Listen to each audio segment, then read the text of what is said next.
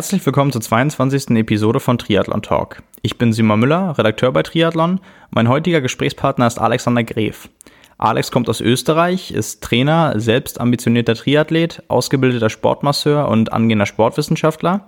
Im vergangenen Dezember war Alex in Kenia und hat einen spannenden Selbstversuch unternommen. In der Läuferhochburg Eton hat er während seines zweiwöchigen Aufenthaltes eine Trainingswoche von Marathon-Weltrekordhalter Eliud Kipchoge nachtrainiert und dabei über 200 Laufkilometer absolviert. Außerdem hat er sich in das typisch kenianische Leben eingefügt und die Menschen und Lebensweisen in dem Land genau kennengelernt und selbst erfahren. Im Podcast sprechen wir über seine Beobachtungen in Bezug auf das Training, das Leben und die Kultur der Kenianer. Alex räumt mit einigen Vorurteilen auf und erzählt die ein oder andere sehr faszinierende Geschichte. Außerdem habe ich mich mit ihm darüber unterhalten, ob wir Europäer im Vergleich zu den Kenianern in Bezug auf unseren Lebensstandard manchmal zu verwöhnt sind, um wirklich erfolgreich sein zu können und ob wir uns manchmal damit selbst im Weg stehen und natürlich vieles mehr. Die beeindruckenden Fotos von Alex Erlebnissen in Kenia und seine Trainingsaufzeichnungen der Woche mit allen Einheiten und Details gibt es auf trimark.de im Podcastartikel. Und ansonsten vielen Dank, dass ihr mit dabei seid und viel Spaß beim Zuhören.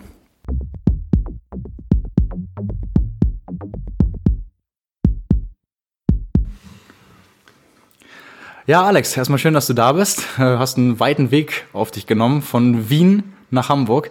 Ähm, wir wollen heute ein bisschen über ein außergewöhnliches Thema reden. Es soll nicht wirklich um Triathlon als solchen gehen, aber um eine Teildisziplin, nämlich ums Laufen. Du warst nämlich vor einigen Wochen unterwegs und hast ein ausgewöhnliches, außergewöhnliches Selbstexperiment, äh, will ich jetzt mal nennen, gemacht. Äh, vielleicht willst du einmal beschreiben, kurz, ähm, wer du bist, was du gemacht hast und dann reden wir ein bisschen näher darüber. Ja, danke. Servus erstmal, ja, mein Name ist Alexander Gref, ich bin 26 Jahre alt, äh, bin Sportmasseur, angehender Trainingswissenschaftler und selbstständiger Trainer, habe meine eigene Firma gegründet, Rework, seit circa zwei Jahren und ja, beschäftige mich sehr intensiv mit Training und experimentiere mit mir selbst herum. Ähm, ja, ich trainiere mich selbst seit mittlerweile drei Jahren und ich finde das sehr faszinierend und deswegen habe ich diesen Weg eingeschlagen, nach Kenia zu fliegen und einmal auszuprobieren und auf den Spuren der schnellsten Läufer zu sein. Genau, du warst äh, eine Woche da, wenn ich mich nicht täusche. Ähm, insgesamt waren es 13 Tage und ah, okay. ich habe eine Woche trainiert. Also ah, okay. das habe ich auch ah. dokumentiert, mehr oder weniger. Und das ist auch, um das es gegangen ist, eine Woche lang. Stimmt, du hast erzählt, eine Woche hast du quasi nach Plan einmal das durchgezogen, was du dir vorgenommen hast. Dann warst du sogar noch länger da. Das hatte ich jetzt auch gar nicht äh, so auf dem Schirm. Vielleicht mal ursprünglich die Frage, du, du bist ja eigentlich Triathlet. Du trainierst auch als Triathlet. Also du bist kein Läufer, der mal einen Triathlon macht. Hast es trotzdem dir vorgenommen, mal diesen, ja, muss man ja fast schon sagen, wenn wir sagen Mythos, klingt das ja immer so nach Hawaii. Ist ja aber auch ein Mythos, mal nach Kenia irgendwie zu fliegen, um selbst zu erleben, was die schnellsten Läufer der Welt machen. Ähm, aber trotzdem, es ist relativ ungewöhnlich. Du bist auch nämlich nicht besonders laufaffin, äh, dass du überhaupt die Idee hattest. Wie ist es dazu gekommen, dass du ja das Vorhaben überhaupt mal gegründet hast, das auszuprobieren? Also grundsätzlich, äh, Laufen gefällt mir auch sehr gut. Ja.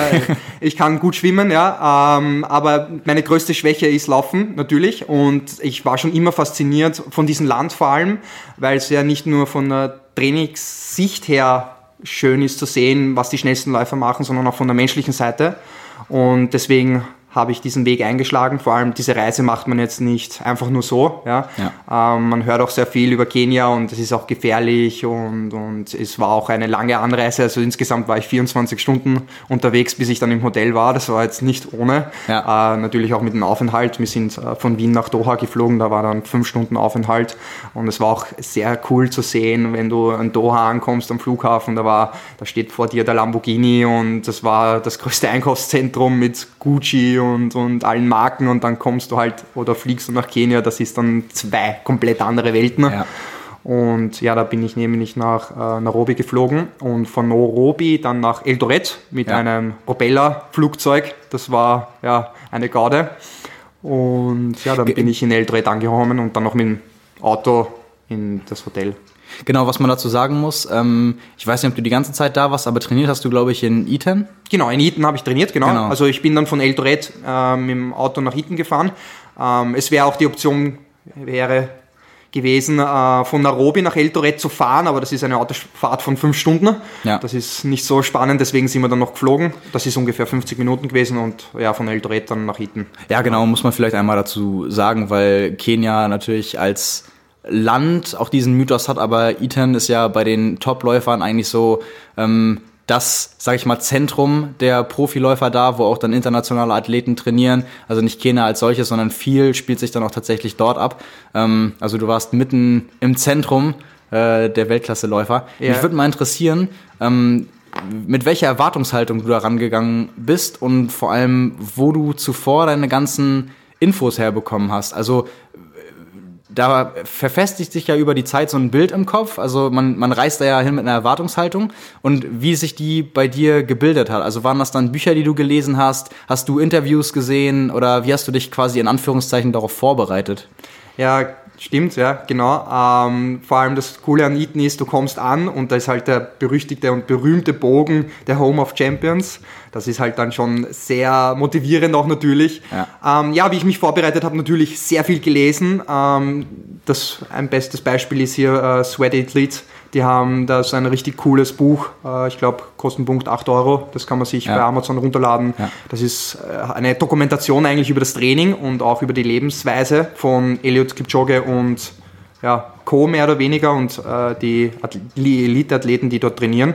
Und äh, ich habe auch sehr viele Videos geschaut, auf YouTube natürlich. Breaking 2 ist ein ja. Beispiel, äh, sicher coole Motivationsvideos. Und so habe ich mich quasi schon, schon länger vorbereitet. Ähm, es gibt auch ein richtig cooles Buch, ähm, das ist äh, Die Wunder, das Land der Wunderläufer, so heißt das. Das ja. ist auch sehr, sehr, kann ich auch sehr empfehlen zum Lesen. Ja. Ähm, ja, Born to Run, da gibt es auch ein cooles Buch davon. Ja. Äh, das, so, so habe ich mich auseinandergesetzt und natürlich auch sehr viel Internet heutzutage ist das ja auch schon sehr leicht.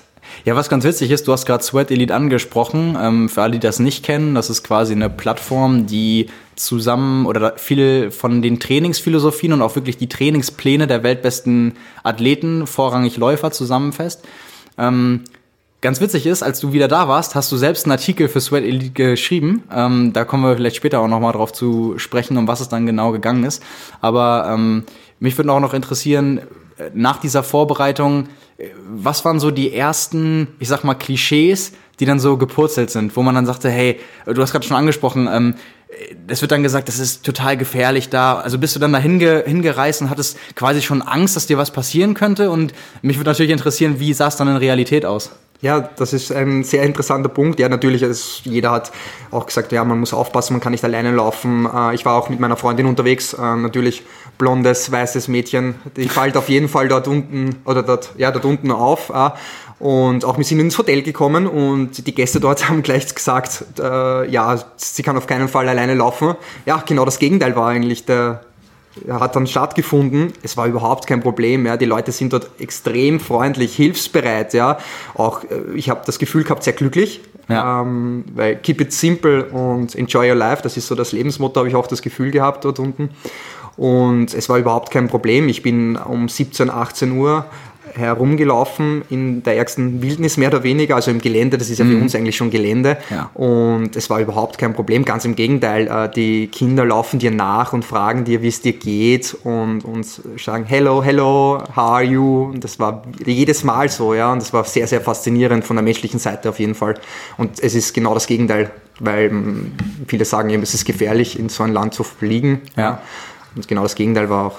Es, es, war auch überhaupt kein Problem im Essen oder sowas. Ich habe überhaupt keine Probleme gehabt, weil das ist ja auch immer eine Frage, nach Kenia zu fliegen. Die haben andere Standards und, und man ja. muss ein bisschen aufpassen. Ja. Überhaupt kein Problem. Ja. Wir haben auch im Hotel fließendes Wasser gehabt. Das mhm. ist auch so, ja. habt ihr überhaupt fließendes Wasser? Es war sauber, es war alles toll. Ja. Äh, was auch so ganz oft gesagt wird, ist ja so dieser, ich will jetzt nicht sagen Mythos, weil ich nicht äh, selbst beurteilen kann, ob es stimmt oder nicht, aber so dieser Klassiker von den äh, Profiläufern, die nach dem Training setzen die sich zusammen und äh, lesen vielleicht was oder trinken Tee und sind halt nicht die ganze Zeit wie wir Europäer online und äh, den ganzen Tag irgendwie am Handy und Computer und Fernsehen.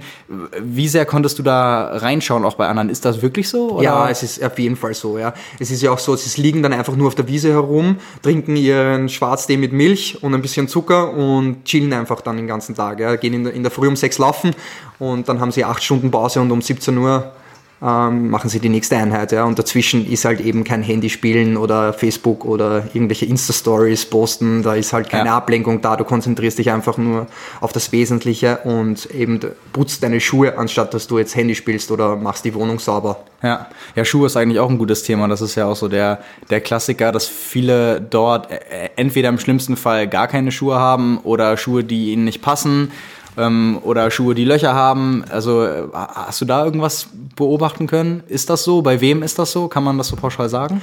Also mittlerweile ist es schon so, dass sehr viele ähm, Schuhe haben. Ja, es ist schon ein, quasi ein Statussymbol. Hm. Ich war auch, auch äh, das ist ja wirklich dort in Iten, ist, findet nichts für den Tourismus statt, sondern äh, einfach für die Leute, die dort wohnen.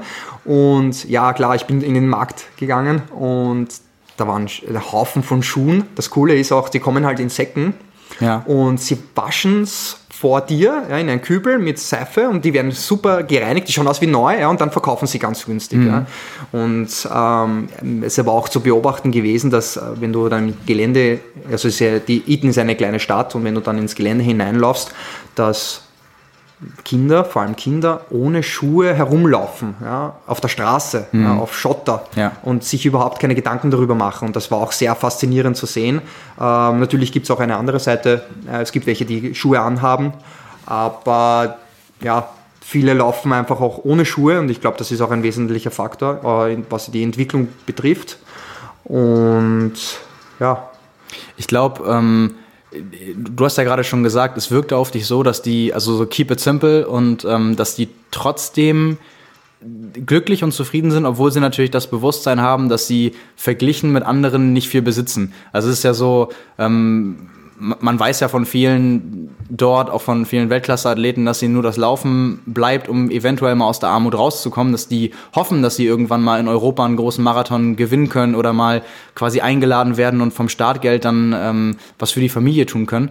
Ähm, hast du wirklich den Eindruck gehabt, dass es bei dass dieses einfache Leben die sie glücklich macht oder gibt es da auch so Beispiele, wo du gedacht hast, okay, denen geht's eigentlich ganz schön schlecht und die würden eigentlich auch alles dafür tun, um da irgendwie rauszukommen.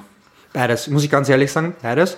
Ähm, viele denken einfach auch nicht darüber nach, weil sie es auch gar nicht kennen. Ja, wenn man ja. natürlich in der Stadt drinnen macht man sie, setzt man sich dann in diesen Themen mehr auseinander. Es war auch in der Stadt übrigens sehr viel Verkehr. Also es ist ja nicht so, dass die keine Autos haben. Mhm. Es war auch eine, was fällt mir gerade ein, eine coole Szene. Ich bin halt im Gelände gelaufen, weiß nicht, 20 Kilometer und die wohnen ja in so Blechhütten ja. und dann läuft man und auf einmal sieht man irgendeinen Toyota in, daneben stehen. Ja, und das, die, das gehört ihnen. Das war halt dann auch lustig zu sehen oder irgendwie irgendwelche Motorrollers. Ja.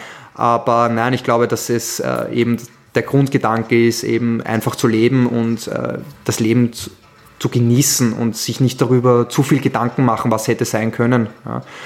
Und hast du den äh, Eindruck gehabt, dass es bei den, bei den Kindern, wenn die groß werden, diese Mentalität gerade aus Laufen bezogen, dass denen klar ist, hey, Laufen ist vielleicht der einzige Weg, wie wir es rausschaffen können? Also ist das so eine Mentalität, die verbreitet ist, dass sie wissen, hey, äh, Sport ist hier so vorrangig und eine der einzigen Möglichkeiten, äh, was wir vielleicht später auch als Perspektive haben, um es mal irgendwie, ich sag mal, vorsichtig zu schaffen irgendwie? Ja, das könnte sein, aber ich glaube, dass sie einfach laufen, weil sie es können beziehungsweise weil das die einzige Fortbewegung ist, die ihnen bleibt, um schneller irgendwo von A nach B zu kommen und vor allem bei Kindern, wenn sie dann anfangen, äh, einfach ohne Schuhe jetzt irgendwo hinzulaufen, um Milch zu holen oder um Wasser zu holen. Ich glaube, das ist ja mal der erste Punkt und äh, später dann natürlich, ja, wenn sie sehen, wie zum Beispiel Eliud Kipchoge, dass der Erfolg da ist und, ja. und auch finanziell dann, das, der mittlerweile auch, auch schon Vorbilder haben, ganz ja, viele natürlich. Natürlich, der ja. mittlerweile schon ein Millionär ist. Natürlich äh, motiviert das noch zusätzlich, ja, aber ich glaube vor allem in, dem, in den Entwicklungen eines Kindes ist vor allem die harte Arbeit. Das heißt, sie, ich habe Beobachtungen gemacht, wo ich gelaufen bin, dass sie Holz tragen und, und die sind vielleicht drei, vier Jahre alt, ja, mit den Geschwistern. Sie rennen einfach auf der Straße herum ohne Schuhe und machen schon Gartenarbeit und helfen im Haushalt mit und sind größtenteils Farmers, also Bauern. Ja. Und das, glaube ich, spielt sehr viel äh, in den Entwicklungen und vor allem sportlichen Leistungen wieder. Ja. Aber was auch cool zu sehen ist, ähm, bei Eliud Kipchoge zum Beispiel, dass der dann wieder nach Hause kommt. Das heißt, er möchte trotzdem weiterhin einfach leben ja, und ja. jetzt nicht äh, sein Reichtum jetzt ausgeben oder jetzt irgendwelche, irgendwelche tollen Autos fahren, sondern er möchte dieses Leben, was er führt, das gefällt ihm und ich glaube, dass das einen großen Einfluss hat auf sportlichen Erfolg. Das ist auch wirklich das, was du gesagt hast. Du, die sind glücklich mit dem einfachen Leben und da ähm, muss man ja wirklich sagen, bei Eliud Kipchoge ist es ja tatsächlich so, obwohl er eine Möglichkeit hätte. Also er, wie gesagt, er ist ja Millionär, er hätte eine Option. Die anderen haben ja keine Option. Die müssen quasi mit dem das hinnehmen, so wie es ist und äh, daraus das Beste machen. Und ähm, sie haben keine andere Möglichkeit. Kipchoge könnte überall auf der Welt wohnen und sich äh, große Häuser und Anwesen kaufen. Und äh, stattdessen fährt er oder fliegt zurück nach, nach Kenia, nach großen Wettkämpfen und ähm, sieht seine Freunde, Familie wieder, wohnt teilweise auch dann sogar in, in einer Hütte oder in einem kleinen Haus. Und ähm, also bei dem kann man, glaube ich, wirklich sagen, der ist mit der Art und Weise zu leben wirklich am glücklichsten. Ich weiß nicht, ob du das mal äh, gesehen hast, äh, falls das äh, von den Zuhörern noch keiner kennt. Ich glaube, der hat in, in Oxford war es, wurde er mal eingeladen und sollte einen Vortrag halten. Und das sind auch Sachen, die er total thematisiert hat. Dieses, ähm, da ging es natürlich darum, er als schnellster Marathonläufer jetzt aller Zeiten und der erfolgreichste, den es bisher gegeben hat, was Erfolg ausmacht im Sinne von wie man sich über die Jahre entwickeln kann, was für ein Mindset dazu gehört. Und das sind, glaube ich, auch wesentliche Punkte, die er da genannt hat. Viel auch über die Persönlichkeitsentwicklung, aber auch ähm, in dem Land, dass es wirklich da auch ein, ein Punkt diese Gemeinschaft ist, weil es da unter anderem auch diese großen Trainingsgruppen gibt, ähm, zu denen er auch immer wieder dann zurückkehrt, wenn er sich darauf vorbereitet und deswegen weiterhin in Kenia trainiert. Hast du dich während deiner Zeit da eigentlich auch irgendwo äh, einklinken können oder hast du hauptsächlich alleine trainiert? Und, und wenn du alleine trainiert hast, hast du trotzdem diese riesigen Gruppen voll 50, 100, 150 Läufer äh, gesehen, die zusammen unterwegs waren? Also ähm, vorweg, nein, ich habe mich in keine Gruppe eingefügt. Ich war, ich bin ganz alleine äh, gelaufen. Ähm, ich muss auch ganz ehrlich sagen, ich bin jetzt äh, über Weihnachten geflogen ja. und ich habe schon sehr gemerkt, dass äh, Familie sehr wichtig ist. Ja? Das heißt, äh, zu diesem Zeitpunkt äh, trainieren sie halt jetzt nicht so in den Gruppen, sind noch mehr in den Familien daheim, ja. Gehen auch sehr viel in die Kirche. Und ich muss sagen, ich habe das eigentlich nicht so beobachtet, dass jetzt mir auf einmal 150 Leute entgegenkommen. Ja. Ähm, aber es waren schon sehr viele kleine Gruppen mhm. mit zehn Leuten, die, dann, die haben sich dann getroffen beim Bogen zum Beispiel, haben kurz gestretched und dann sind sie gemeinsam weggelaufen. Ähm, aber jetzt so wie auf den Fotos, das ist jetzt nicht so alltäglich. Ja. ja, ja. Äh, ich glaube auch, dass das falsche Zeitpunkt war, weil das Lustige ist, ich bin dann heimgeflogen oder weil äh, auf einmal hat jemand gepostet in Facebook äh, ebenso ein Bild mit lauter Läufern. Ich sage zu meiner Freundin, du, ich hätte das aber auch gern gesehen. Ja. Das war dann irgendwie bitter, aber nein.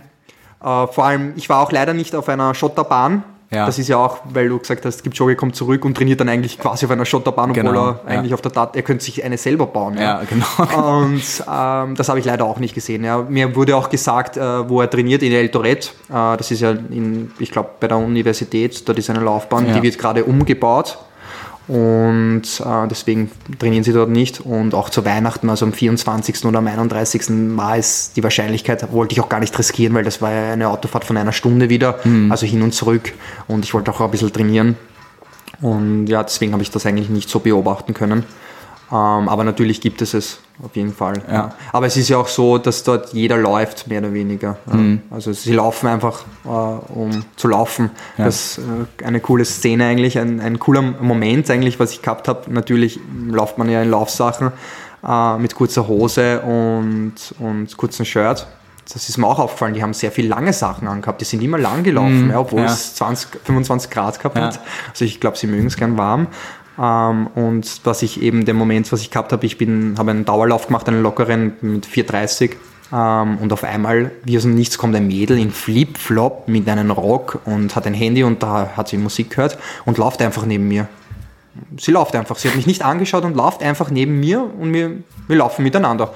Das habe ich eigentlich voll toll gefunden. Ich war vielleicht 17 Jahre ähm, und dann ist es richtig bergab gegangen mit, mit richtig großen Steinen und ich habe ja. gedacht, jetzt ziehe ich einmal an ja, und die läuft einfach neben mir mit Flipflop einfach weiter. Dann ist es bergauf gegangen, da ist mir überhaupt davon gelaufen fast schon.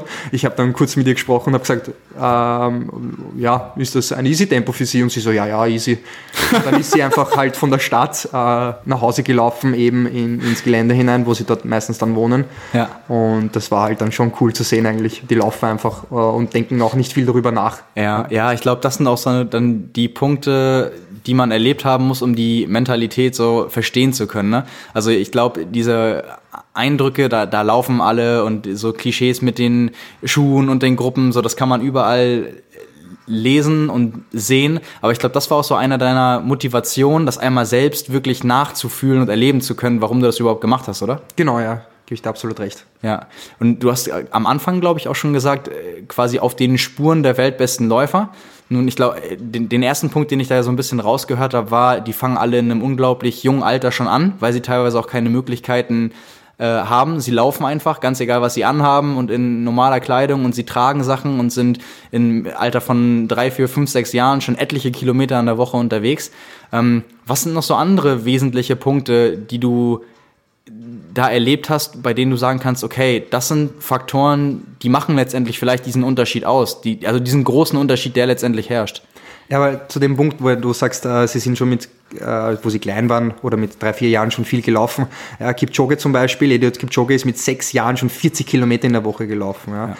Ja stell das, frage mal irgendwem in, in unserer modernen Gesellschaft, äh, bitte lauf ein Kind mit, also ein Kind soll mit sechs Jahren äh, 40 Kilometer laufen. Jeder würde fragen, ob du verrückt bist ja, und das klar. ist ungesund. Klar, ja? Klar. Und die machen das einfach. Ja? ja? Ich bin auch davon überzeugt, oder es ist auch so, dass der, der Mensch äh, zum Laufen geboren ist. Ja? Born mhm. to Run ist so quasi. Das ist auch das äh, Motto gewesen, Born to Run, so das Laufexperiment, Born to Run. Jeder ist fürs Laufen geboren. Und ja, natürlich, da spielen so viele Faktoren miteinander oder zusammen. Ähm, bestes Beispiel ist vor allem äh, die Körperstruktur wie ja. sie ausschauen. Ja, ich habe mich neben einen hingestellt. Ich wollte eh ein Foto machen, aber natürlich beim Laufen habe ich nie ein Handy mit. Ja. Ähm, das macht auch keinen Spaß, außerdem ist das viel zu groß, das Handy, und fürs Foto machen. Äh, und ich habe mich neben ihn gestellt und seine Waden und seine Oberschenkel waren so groß wie meine Arme. Ja. von den Dimensionen her. Also sie sind sehr, sehr, sehr dünn. Das ist auch das logisch, ja, weil das, der Körper adoptiert ja durchs Training, ja, ja. Was das, das Umfeld, was ich schaffe, ähm, adoptiert der Körper und dadurch schauen sie so aus, wie sie ausschauen. Ja? Und das ja. ist halt über Evolution oder Generationen einfach weitergegeben worden. Ja? Und das ist logisch, dass sie mir dann bergauf davonlaufen, mehr oder weniger, weil die haben ja viel weniger zu tragen als ich jetzt mit meiner mittlerweile jetzt 74 Kilo. Ja, ja, ich glaube, äh, das, das Körpergewicht von Kipchoge ist auch unter 60 Kilo tatsächlich. Ja. Also ähm, ja, sicherlich einer von, von den Punkten. Aber könnte man natürlich auch gegen argumentieren, sieht man andere äh, Top-Läufer, die aus anderen Ländern kommen, die schauen ähnlich aus, wenn man sich auf Weltklasse-Niveau bewegt. Du hast aber sicherlich auch noch andere Aspekte feststellen können, weil das Niveau dort, gerade in Kenia, ist, ist ja unglaublich. Ich glaube, ähm, über 300 Läufer haben die internationale, oder vielleicht waren es sogar über 500, haben für die Olympischen Spiele 2016 die internationale Marathonnorm erfüllt. Also während andere Nationen damit kämpfen, überhaupt drei Plätze voll zu kriegen, weil es genug Nationen gibt, die äh, das gar nicht schaffen, äh, können die quasi zwischen 500 Leuten wählen so ungefähr. Und ich äh, meine auch knapp unter 200 Leuten äh, oder aktive Athleten sind Marathon schon in zwei Stunden zehn, also unter unter 2,11 auf jeden Fall gelaufen. Also ein unglaubliches Niveau, was man auf der Welt kein zweites Mal irgendwie so findet. Ähm, ja, was um das irgendwie herleiten zu können, was, was hast du noch feststellen können? Also ich glaube 436 sind es, die sich qualifiziert haben. Ah, okay. Ja, das habe ich mir ja, nämlich ja, auch angeschaut, das ja, habe ich auch ja. faszinierend gefunden. Ähm, ja, natürlich die Höhe. Also ich war ja dort auf 2400 Höhenmeter. Mhm, ähm, aber ich finde, die hat subjektiv hat es überhaupt jetzt kein Problem, weil man sagt ja immer, ja, man muss sich erst an die, an die Höhe gewöhnen, eine ja. Woche, deswegen fliegen viele vier Wochen. Das war, ich am, bin am Samstag angekommen ähm, und am Montag bin ich sofort ins Training eingestiegen. Natürlich mhm. muss man da aufpassen, das ist individuell, jeder ja. reagiert auf die Höhe anders, aber das war jetzt nicht so das krass, die krasse Umstellung. Da war viel ärger die Temperatur von minus 3 auf äh, 20, plus 20. Ja. Das war viel höhere äh, Umstellung ja, auch vom Tempo her habe ich überhaupt keinen Unterschied. Ich habe mich wohl gefühlt, das war ganz okay. Ja, vielleicht ja. meine zweite Heimat. ähm, ja, natürlich die Höhe. Ich glaube auch, dass äh, die Entwicklung am Anfang sehr wichtig sind in den Kinderjahren, dass man hier sehr viel Einfluss hat. Ähm, vor allem, wenn man sich anschaut, sie laufen ohne Schuhe. Ja, ich habe da auch einige Fotos gemacht, ja, die sind einfach mit mir mitgelaufen ohne Schuhe. Ja, das, ich glaube, das hat einen großen Einfluss einfach da, dass wir das Fußgewölbe oder auch den Fuß nicht zu sehr verwöhnen, weil eigentlich ist ja das, der Schuh eigentlich nur ein Schutz ja. für uns. Ja. ja. Und ich glaube, da wird sehr, sehr viel dann dadurch falsch gemacht, was eben der Lauftechnik betrifft, äh, Biomechanik und eben auch äh, die muskuläre Entwicklung und was auch die Sehnen, Achillessehne, was auch zu beobachten ist, dass sie sehr gut springen können. Mhm. Also Dehnungsverkürzungszyklus haben sie einen sehr, sehr guten. Und ja, sie sind halt eben sehr dünn. Das ist ja auch wieder eine Frage. Ich glaube auch, die Faserzusammensetzung ist ja auch komplett anders bei Ihnen. Sie haben äh, sehr hohe Typphase 1, was ja auch wieder widerspiegelt, äh, wie sie ausschauen, weil sie sind sehr dünn. Das ja. musst du vielleicht für einige nochmal kurz erklären. Bezüglich? ähm, die Unterschiede bei den Fasern. ah ja, genau. Ja. also ganz kann. grob, jetzt nicht so spezifisch hineinzugehen. Es gibt zwei Fasern, das wird jeder kennen, ähm, langsame und schnellzuckenden. Ähm, die schnellzuckenden sind eher rot, äh, das heißt, sie sind sauerstoffreich und die ähm, langsamen sind weiß. Ähm, schnellzuckenden, das heißt bei kurzen intensiven Belastungen sprechen sie an und die langen eben bei langen monotonen Belastungen äh, nicht so intensiven. Und ja, das ist ja einer der Hauptgründe, warum die Kenianer so schnell sind, weil sie eben äh, eine sehr hohe Typphase 1 Verteilung haben. Das spiegelt ja auch die Muskulatur wieder. Das heißt, sie haben kein hohes Volumen. Ähm, sie sind sehr dünn ja. und schlank. Ja. Wenn man sich dann zum Beispiel uns oder mich anschaut äh, als Europäer, wir sind eher stämmig. Mhm. Ja. Das heißt, wir hypertrophieren auch gerne. Also Muskelwachstum ist auch viel schneller, was ja bei den Typphase 2 logisch ist. Ja. Da, da wächst einfach das Volumen mehr, der Muskel. Ja. Äh, das ist halt extrem zu beobachten. Die Frage ist halt eben, ist es wirklich jetzt Talent oder Genetik oder ist es einfach ein, ein Resultat langfristiges Trainings, dass sich der Körper einfach angepasst hat mhm. Äh, oder die Strukturen haben sich einfach angepasst und dadurch schaut der Athlet so aus oder ist so, wie er ist. Ja, oder so, so werden dann zumindest diese Grundvoraussetzungen erstmal geschaffen, auf die man dann aufbauen kann durch Training und alles, was man dann äh, weiter beeinflussen kann, aber dass man schon mal diese, diese Grundvoraussetzungen hat. Ähm, ja, das ist halt auch die Frage, ist das dann Talent. Also kann, ist Talent in dem Fall dann angeboren? Also hat jeder Kenianer schon mal eine bessere Grundvoraussetzung als, als andere? Das ist ja so das, was dann gesagt wird. Also, na, ach, die Kenianer schon wieder, die ja sowieso, weil die haben ja dieses und jenes. Ähm, ja, ich weiß nicht. Das ist auch eine, Glaubst du denn persönlich, dass da was dran ist? Also ist, ist das ein Beispiel dafür, dass man sagen könnte, Talent ist in dem Fall angeboren bei denen? Also ist, ist das eine Form von Talent, diese Voraussetzung zu haben? Die Frage ist halt immer, wie definiert man erstens einmal Talent? Ja? ja. Und äh, ich glaube einfach, ich bin davon überzeugt, dass es äh, langfristig gesehen einfach äh, Evolution ist, ja. dass sie sich angepasst haben an dem Umfeld, das ist eben das Training oder das ist eben das Laufen. Und wir zum Beispiel als moderner Mensch, wir müssen ja nicht mehr laufen gehen. Wir können ja ins mhm. Auto einsteigen, damit wir ja. zum Biller kommen.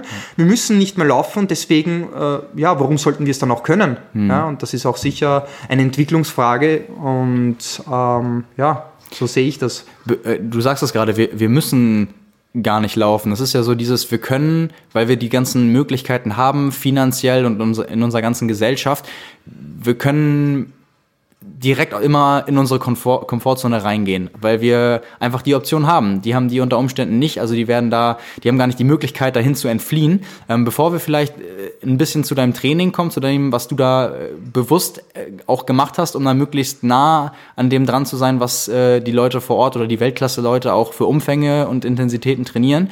Ähm, weil du es gerade angesprochen hast, darum ging es ja auch in dem Artikel, den du für Sweat Elite geschrieben hast, den äh, sich alle, die das nochmal mehr interessiert, auch gerne mal durchlesen können. Auf jeden Fall sehr interessant. Aber lass uns da vielleicht kurz drüber sprechen. Ähm, vielleicht äh, beschreibst du selbst einmal, worum es da äh, ging, weil letztendlich bist du ja durch deine Erfahrung, als du wiedergekommen bist, eigentlich auch erst auf die Idee gekommen, wenn ich das richtig verstanden habe. Genau, also ich habe mich eigentlich schon länger beschäftigt, was eigentlich Erfolg ist für uns ja, ja. und was für Einflussfaktoren es hat. Ja. Und die Frage, die ich mir gestellt habe, äh, sind wir zu verwöhnt, um überhaupt Erfolg zu erbringen, weil wir eben so Möglichkeiten haben, den einfachen Weg zu gehen und wir müssen uns eigentlich auch nicht mehr anstrengen. Genauso wie du sagst, diese Komfortzone. Wir müssen nicht mehr herausgehen, weil wir sind halt so, der Mensch ist halt so, dass er sagt, gut, warum soll ich mich anstrengen, wenn es einfach auch geht, ja, mhm. ohne dafür, viel jetzt darüber nachzudenken, wir machen es einfach, ja, wir sind halt so, wir, wir schonen uns gerne, das ist halt so, wir wollen uns nicht überanstrengen und ich glaube, dieses Mindset hat einen extremen Einfluss auf Erfolg. Ähm, vor allem äh, sieht man es ja in Kenia oder in Iten, die Athleten und die kenianischen Läufer. Und ja, die Fragestellung war einfach, sind wir verwöhnt ähm, für den sportlichen Erfolg? Am Anfang habe ich ja auch ganz, ich habe ja eine mehrere Version, also eine zweite Version gehabt. Die erste ursprünglich war ja, die Überschrift war, äh, wir sind äh, zu verwöhnt für Erfolg. Aber ja. dann hatten wir, ja, haben sie gesagt, ja, das ist ein bisschen zu aggressiv, ich soll das ein bisschen ähm, ja, humaner schreiben ja, und soll es eher in, in Frage stellen, als bewusst jetzt drauf zu zeigen. Mhm. Und dann habe ich das eben so geschrieben, dass ich gesagt habe, äh, als Fragestellung und wir sollen uns einfach einmal Gedanken darüber machen, ob wir nicht einfach zu verwöhnt sind, weil wir eben so viele Möglichkeiten haben mit Schuhe, Handy, Auto, ja. Zucker, die einfach äh, vor allem Kipchoge damals nicht gehabt hat.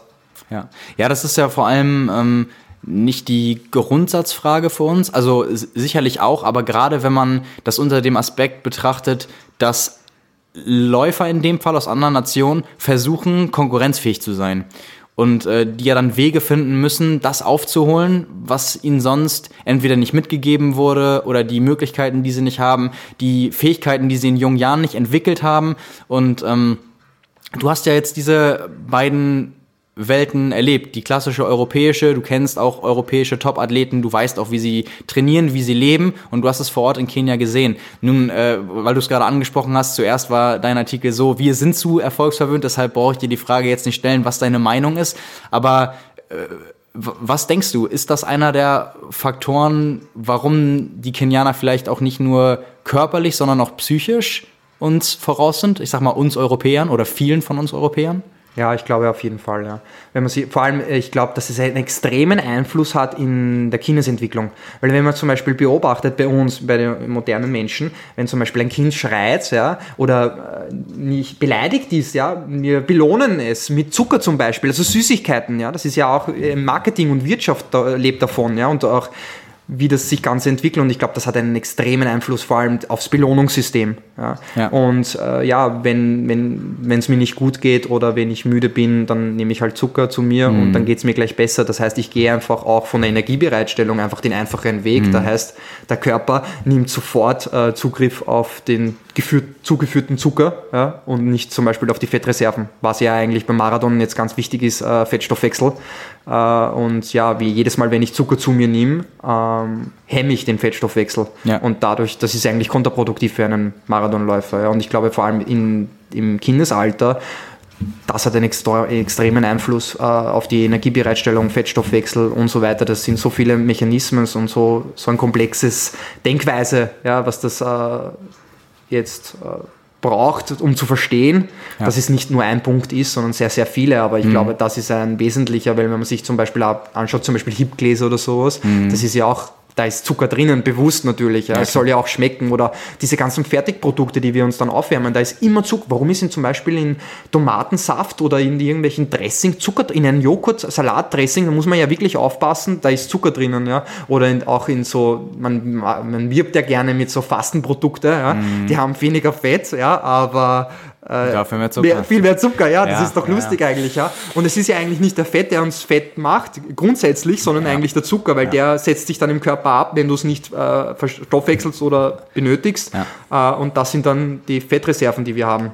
Ja, im Zweifelsfall immer, weil es besser schmeckt, ne? Ja, äh, stimmt, weil es besser schmeckt. Also eher, klar, das fängt ja da an, irgendeine Firma produziert das Produkt, die wollen das Produkt äh, verkaufen. Es wird nur verkauft, wenn es irgendwie angenommen wird und es wird bei Nahrung nur angenommen, wenn es schmeckt. Also muss es irgendwie schmackhaft gemacht genau. werden. Und ja. Zucker und Fett ist da der Hauptträger, vor allem Zucker ja. noch größer. Ja. ja. Vor allem, wenn wir gerade reden äh, bezüglich Essen, ähm, die Küche dort war eigentlich sehr, sehr einfach und was mir aufgefallen ist, dass sie, ja, keinen Geschmack haben, mehr oder weniger bezüglich, bezüglich Salz. Also es war überhaupt nichts gewürzt, ja. es war einfach nur, das Fleisch war gegrillt ja. und dazu hat es dann eben äh, Kraut gegeben oder ja, das war's mehr oder weniger und es überhaupt keine Experimente, so wie irgendwelche Soßen, so wie wir das halt machen und es war auch ähm, ja, entweder Fleisch oder Fisch aber, meinst du, aber meinst du, das liegt vielleicht daran, dass die Essen weniger als Genuss, sondern als Notwendigkeit sehen? Genau, ich sehe es auch so, als Notwendigkeit. Genau, ja. als nicht als, als Genuss und sie essen auch nicht so viel. Hm. Ja, also sie essen das, was sie haben. Das ist ja auch wieder ein Einflussfaktor, sicher, ja, ja. weil sie können jetzt nicht übermäßig essen, weil so viel haben sie gar nicht. Ja.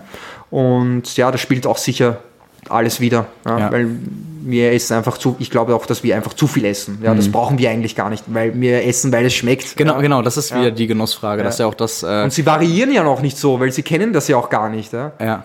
Ja, das ist, ich, ich finde die Fragestellung, ich habe den Artikel natürlich vorher auch schon gesehen und gelesen, ähm, diese Fragestellung, sind wir zu verwöhnt für Erfolg? Ich, ich glaube auch tatsächlich, also ich, ich würde dir da in den Punkten auch recht recht geben, ohne die Gegenseite selbst gesehen zu haben in Kenia. Das ist einfach, ähm, dass man ja gerade als Athlet so oft an einem Weg steht, wo man teilweise auch denkt, dass es nicht weitergeht, dass du, dass du auch einfach nicht mehr willst. So. Und das ist ja letztendlich ähm, der Punkt, wo du über dich hinaus wachsen willst und wo du, oder, oder musst, ähm, wo du dir auch vor Augen halten musst irgendwo, ähm, was will ich gerade kurzfristig? Kurzfristig will ich, dass es jetzt aufhört. So, aber was will ich langfristig? Da will ich die möglichst optimale Entwicklung und äh, dafür muss ich es halt durchziehen.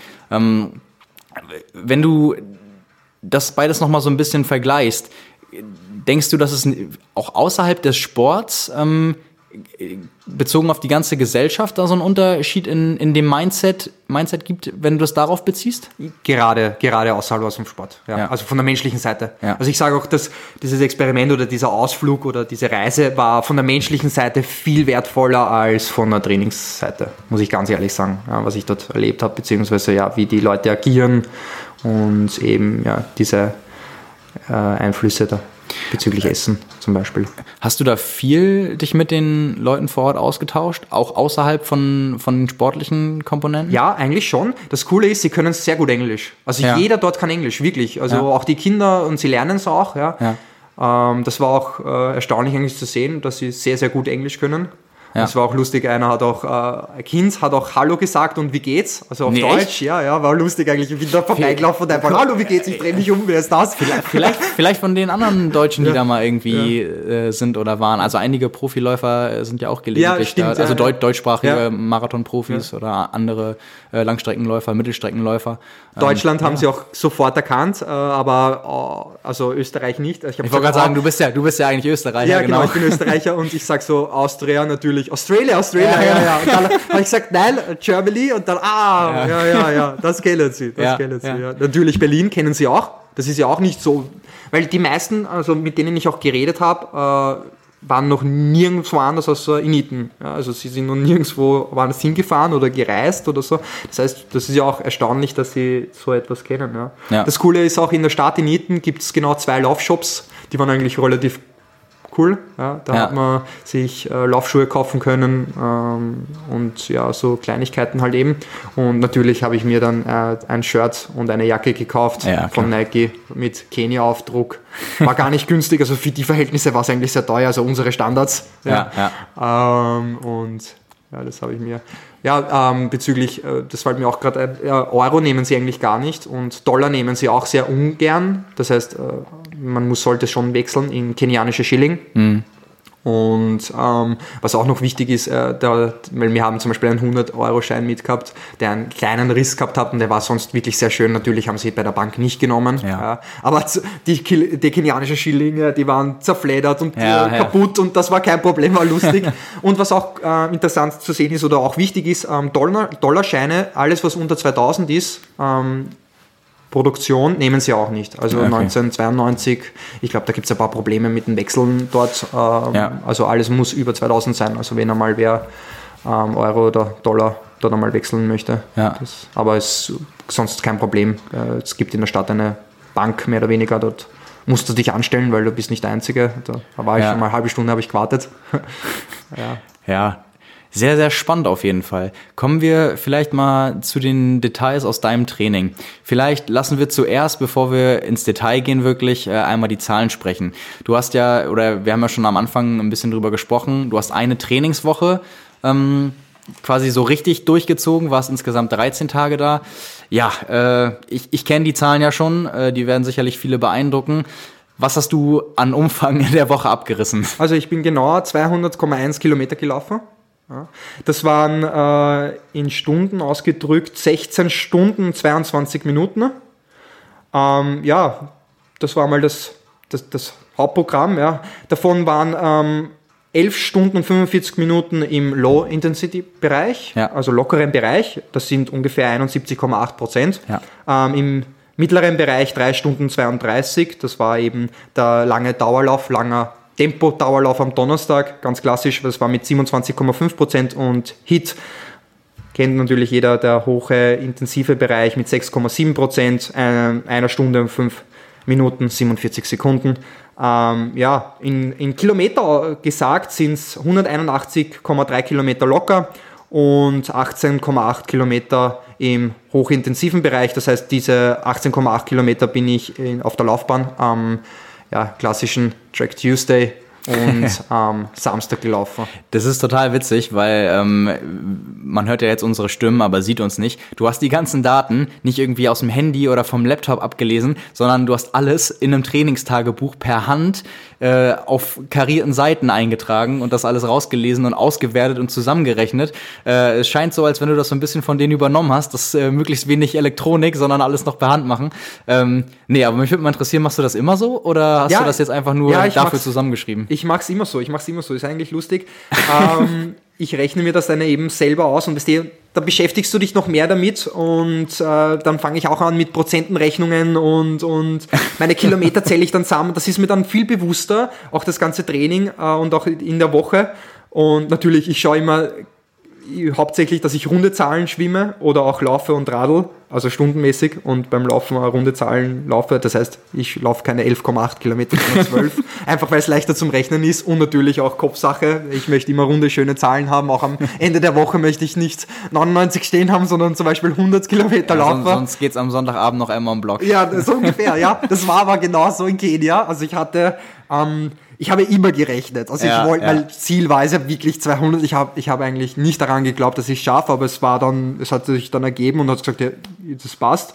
Und natürlich am Sonntag habe ich dann angefangen zu rechnen, ständig auf Garmin Connect geschaut, äh, funktioniert das überhaupt? Und dann eben der letzte Lauf war dann genau 15,41 Kilometer. Das bin ich exakt gelaufen, damit ich die 200 habe.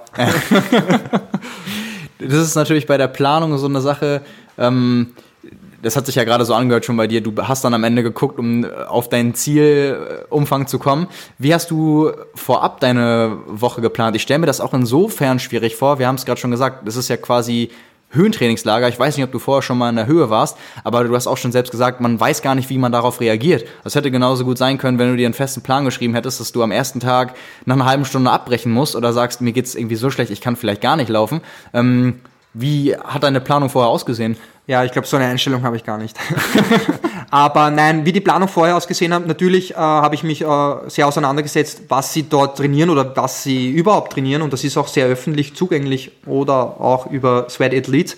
Der hat äh, vom Eliot Kipchoge den Wochenplan einmal dokumentiert und veröffentlicht und natürlich habe ich genau den eins zu eins trainiert. Äh, natürlich nicht in den also halt, also, halt, also halt wirklich ein Selbstversuch. Ja, einfach, mal, ein Selbstversuch. einfach mal das nachgelaufen, was der weltbeste Marathonläufer genau, sonst so in der Woche Genau, abreißt. genau. Ähm, na, vor allem auf die Kilometer, auf den Stunden komme ich natürlich mehr. Ich glaube, er ja, trainiert zwölf Stunden, ja, mhm. weil auf Dauer gesehen geht das einfach nicht, weil die eben so hohe Belastungen beim Lauf ja, sind. Klar.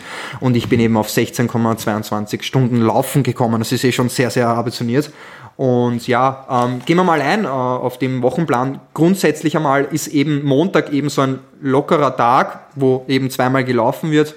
Ähm, grundsätzlich ähm, der Plan von Ihnen selbst ist immer am Montag machen Sie einen lockeren bis moderaten Lauf wie sie sich fühlen. Ich habe es immer so gemacht, dass ich eben den ersten Morgenlauf ohne Frühstück gestaltet habe, so richtig Fettstoffwechselbereich arbeite und eben nur easy gelaufen bin, also nur mhm. locker und dafür am Abend dann eben äh, easy to moderate, das heißt easy bis ja. mittleres Tempo, je nachdem, wie ich mich gefühlt habe. Das mhm. ist auch sehr, sehr zu beachten, dass sie sich äh, jetzt keine Vorgabe von Pace machen, das heißt, sie müssen jetzt 420 laufen oder sowas, sondern sie laufen einfach, wie sie sich fühlen. Mhm. Wenn sie sich gut fühlen, dann laufen sie einfach schneller, ohne sich jetzt irgendwelche Gedanken darüber zu machen, ja, ob ich ja. jetzt da die Pace jetzt da im Schnitt vier Minuten ist oder nicht. Mhm. Ja, sie laufen einfach. Äh, wo du gerade sagst, Pace, äh, laufen da alle mit Uhren?